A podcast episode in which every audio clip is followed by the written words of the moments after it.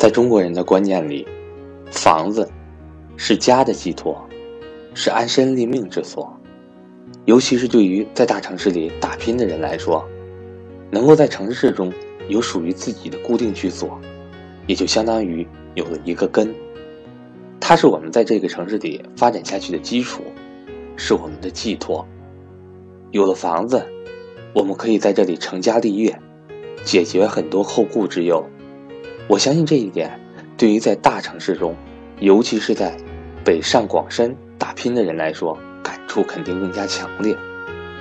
面对着高昂的房价，再看看手里的工资单，心里是不是一直在羡慕那些在大城市中的有房一族呢？可是，就像题目中所说的那样，在北京有房，你就真的是人生赢家吗？下面。让我们听听赵正宝老师的看法。我是格局商学院班主任韩登海。格局商学院在三月十六号到三月三十一号之间举办报名正式课程，赠送赵正宝老师精选理财书籍活动。欢迎想学习的伙伴找我报名咨询。我的手机和微信为幺三八幺零三二六四四二。又惹祸了啊！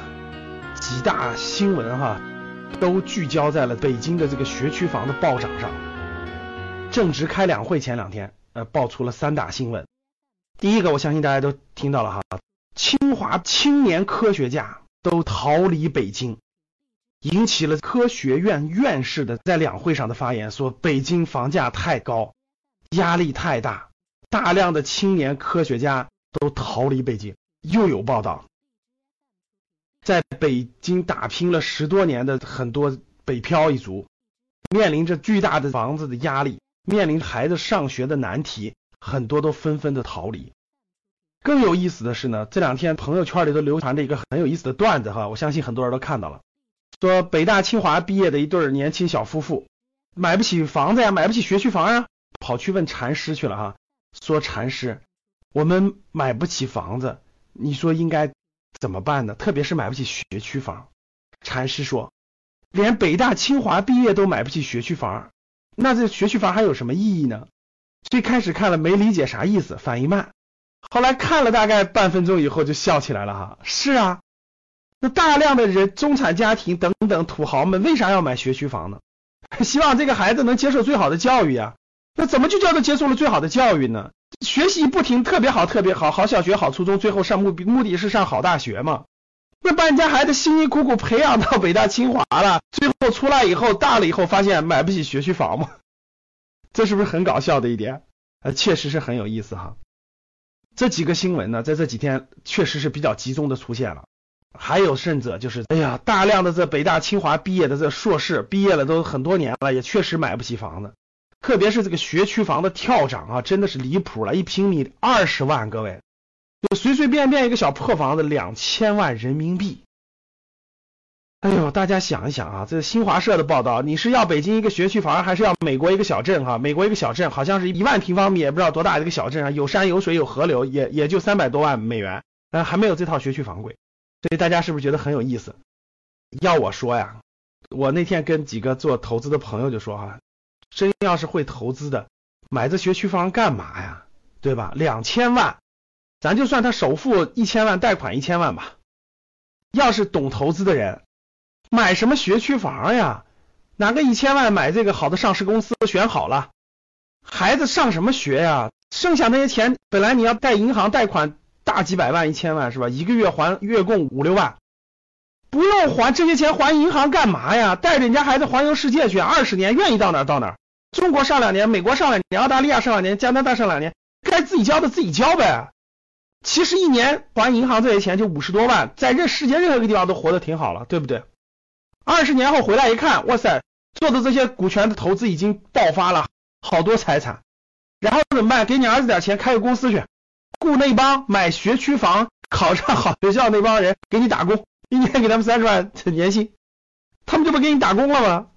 你儿子见识最广呀，学习东西最广啊，最有闯劲啊，所以你儿子做老板，让那帮买学区房的给你儿子打工，这就二十年后的结果。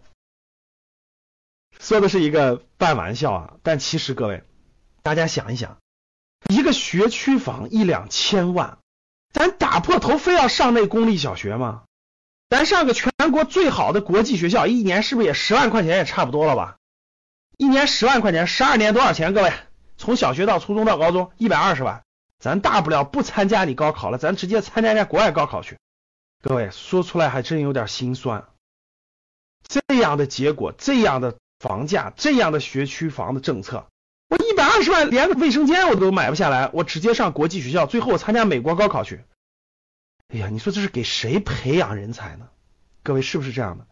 大量的孩子只能上国际学校啊！我身边就有学员啊，要搬城市，跟我说老师，我打算上国际学校，让我家孩子。我说为啥呀？公立学校必须买房子，房子那么贵，我花那么多钱，我得我也不一定在那长租，我怎么办？我买我上国际学校，我灵活啊，大不了我只能出国留学了呗。各位，痛心啊！政策带来的是大量的人的人才，这只能走上国际学校这条路。这独木桥，你这是被不能选了是吧？所以各位，那有房子的就很好吗？各位啊，那房价天天涨，有房子的肯定是特别高兴，特别高兴，是不是？其实根本不是，各位。至少对于大多数人不是，很多人惊讶了哈。那房价天天涨，有房子的肯定高兴啊，那没房子肯定痛苦啊。为啥你说有房子的也痛苦呢？其实各位，我们很多学员在这种一线城市，北上广深和北京都有房子，反馈回来的信息知道是什么吗？其实大多数年轻人他在买房的时候，他都不是一步到位的，大家懂吧？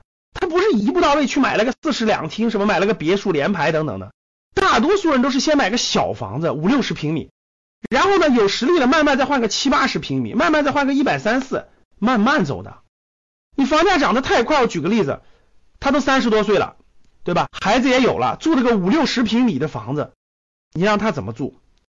你说老人过来帮着带孩子吧，没地儿住，就一个屋一个客厅，怎么住？说他老人老人没法来帮忙，然后呢，随着年龄的增大，老人也老了，年龄也大了，在家乡不能来。你说他待在北上广这个地方，孩子老人顾不了，他也希望孩子老人住在一起，其乐融融一家，对不对？房子太小呀，根本解决不了这个问题啊。